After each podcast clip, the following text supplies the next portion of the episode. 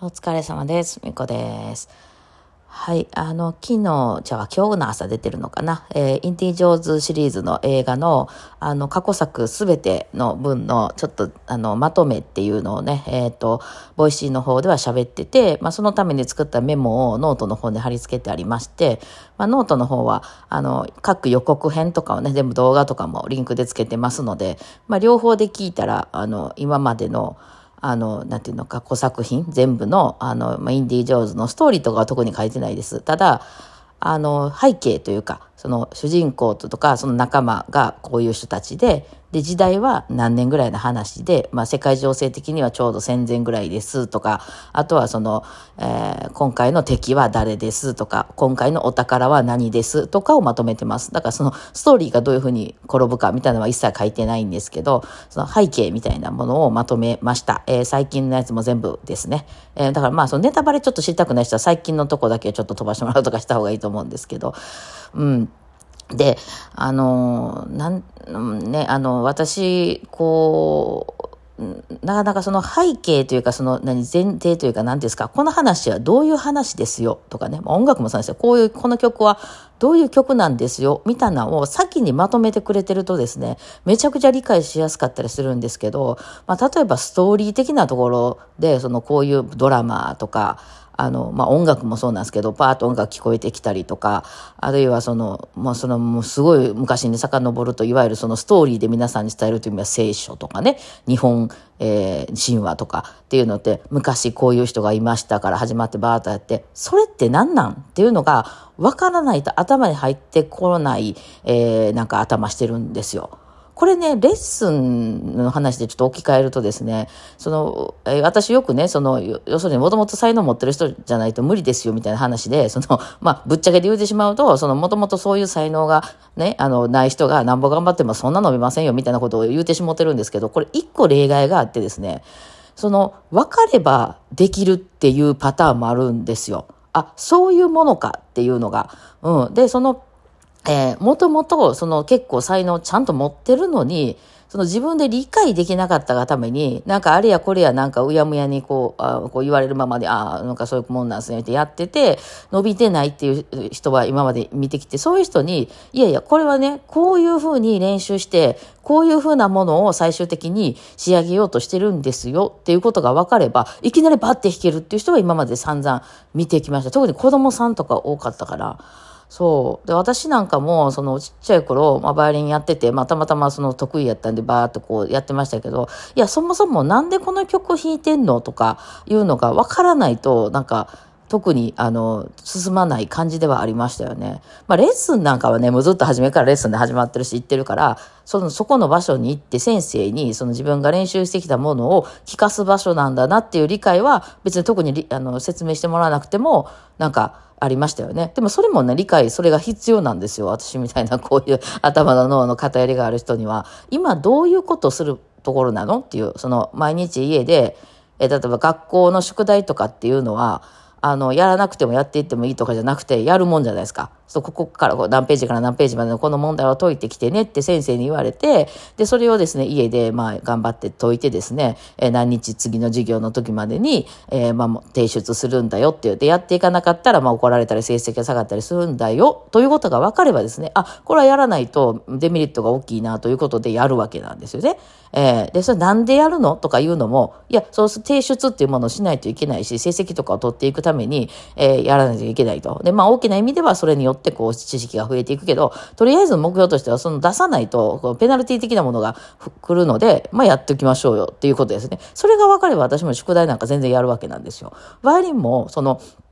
上手くなるためとか音楽とはとか広いとこより、とりあえず先生から出された課題をやっていって、えーそれによって先生が、あ、よくやってきたね、丸とかいうふうにやる、もうそういうシステムのものなんだよ。それによって、その、なんかこう、上手くなっていったりするもんなんだよというものを先にさ、教えといてくれって思うわけですよ。それわかんないでしょ？なんかちっちゃい頃ってさ、なんか気がついたらレッスン通ってて、まあ自分がやりたいって言ったからなんか知らんけど、覚えてないでしょ？子供の時なんか。で、お母さんが必死で、なんで練習しないのとか言って怒ってて、いや、何を言われてるんだっていう、何をするんだっていう、で、いうのが分かれば、とにかくその次のレッスンまでにこれを仕上げていかないといけないんだよ、みたいなのが、で、そういうものを今までこう取り上げてやって、自分はやってるんだよっていうのが分かればできるわけなんですよ。だから一番私が苦労したのがコンクールですね。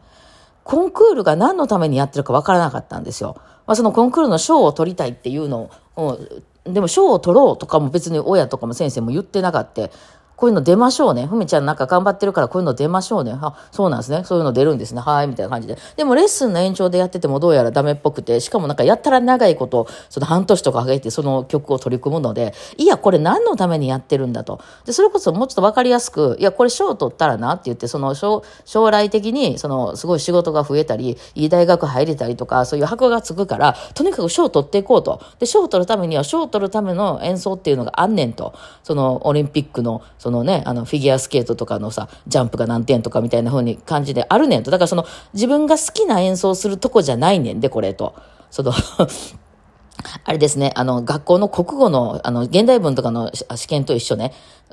主人公がどう思いますかの答えはちゃんとあるねんと。その自分がこう思いますじゃないねんというので、それ知らへんかったから、私はあの、コンクール受けましょうって言われた時に課題曲これですって言ったら、あ、そうなんや。そもそもなんで課題曲が決まってるのか分からへんけど、まあ先生がやれって言ってからやろうかみたいな。で、自分でこう思うっていう演奏を、まあ先生が言ったり、自分がこう思うっていう演奏していったら全然通んないんですよ、やっぱり。まあ、まあずば抜けてうまかったりしたら、ね、いい、あやかもしれんけど、まあまあその辺の、あれ実力なんで通んないんですよ。だからその何が大事なのかっていうね、その、いわゆるその審査員が、あの、点数をつける演奏をしないといけないし、まあとにかくそんなことよりも何も音程とリズムっていうのがかっちり合っていないと、まあそもそも点がもらえないですよっていうことを、初めて私がね、高校後2年生ぐらいから、あの、習った先生が教えてくれたんですよ。あ、コンクールってなっちゃうねん。好き、好きに弾くもんとちゃうねんと。だからそういうふうに、こう、あの、まず音程潰す、リズム潰す、えー、そのなおかつちょっとその、えー、ここが盛り上がるとかいうのをすごく市内の先生が分かりやすく、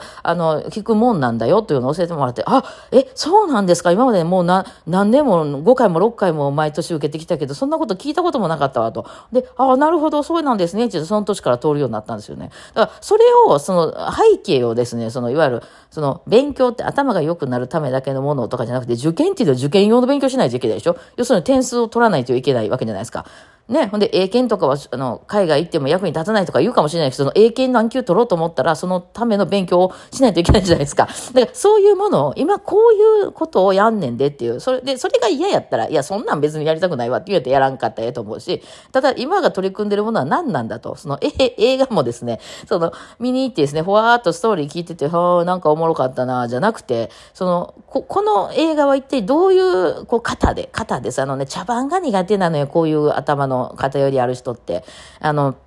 だからそういう、こういう、これはアクション映画のドタバタ劇なんですよと。ほんで、それ必ず美女が一人出てくることになってて、えー、まあ時代はここで、あの、相手の今回の敵はこの人ですっていうのが、はっきり初めに分かればですね、あ、なるほど、そういう楽しみなんだ。な、なんと、そのなんかその、謎解き要素があるとか、その、ただただ、あの、イケメンを見るための、めでるための映画なんだとかさ、そういうこう、こう、枠があるじゃないですか。それが分かればですね、私めちゃくちゃ楽しめるんですけど、インディ・ジョーズちょっと初めそれ分かりにくかったですね。一体何を見せられてるんだなんかやったら殴り合ってるけど、なんで殴り合ってるんだみたいな。それがわかんないみたいなのがあってね。なんかあの、要するに学校の行事とかもだから苦手でした。先に言ってくれればよかったんですけど、まあわかるものなんかな。まあ運動会とか、卒業式とか、なんか、なんとか桜が咲いた入学式とかみんなで喋ってて、いや、これ何なんやと、誰に対して何のために言ってんねやと。ただ、こういうことをすると保護者が喜ぶんだよとか、先に教えていただければですね、あ、ならしましょうというふうにできるんやけど、急になんかみんなで棒読みみたいに、楽しかった運動会が何なんだこれは一体というのが、私本当にわからなくて、先にそういうもんなんですよって言うてくれたら、すごい理解できたのに、まあ嫌、にしろね。うん、あの、あ、なるほど、そういう今回やる、この行事なんなですね、と。うん、なるほど、わかりましたと。例えばほら、別にやらないといけないことあるじゃないですか。こう、あの、収入を計算して税金出さないといけないとかね、税金こう言われたら払わないといけないとか、その、日本国憲法を守らないといけないとかさ、ね、そそういうのも、あ、そういうもんなんですよと。あの、嫌とか嫌い、とか好きとかそういう話じゃなくて、という。まあ、それこそその時代とかによって考え方も違うし、人によったり地域によったりして、その、その、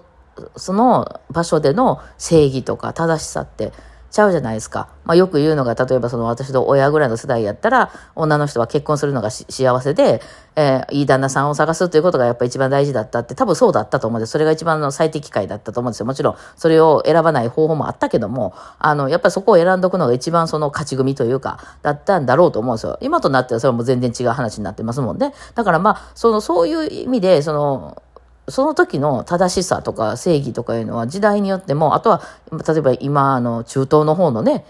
イラクとかの方の人たちのその女の幸せの価値観とかと、そのいわゆる先進国とかに言われる価値観でまた全然ちゃうじゃないですか。でもそれが古いからダメだとか、昔はおかしいとかいうのは、それは私と比べたら、今住んでる世界の価値観から比べたら違うけど、そっちはそっちが最適解じゃないですか。だから、その、そのルール縛りで考えていこうみたいな。ね。え、だからその映画も、なんかこの映画特にいいと思わへんし、こんな考え方のやつ嫌やなとか思うような映画でも、でもこの縛り、このルール縛り、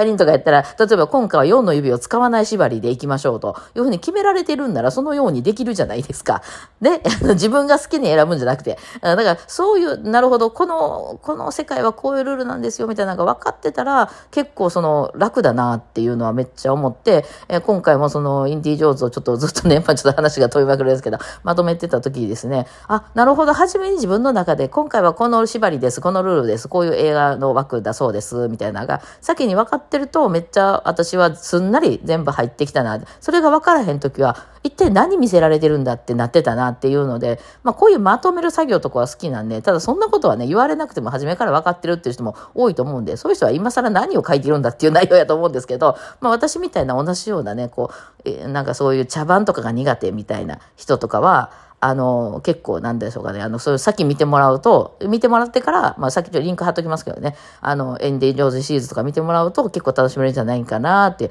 思ったりしますね。ちょっとなんかこういうの、こういう作業は楽しかったですね。自分の癖がわかるというかね。はい。というわけでまあ今日はこんな感じでございました。お疲れ様でした。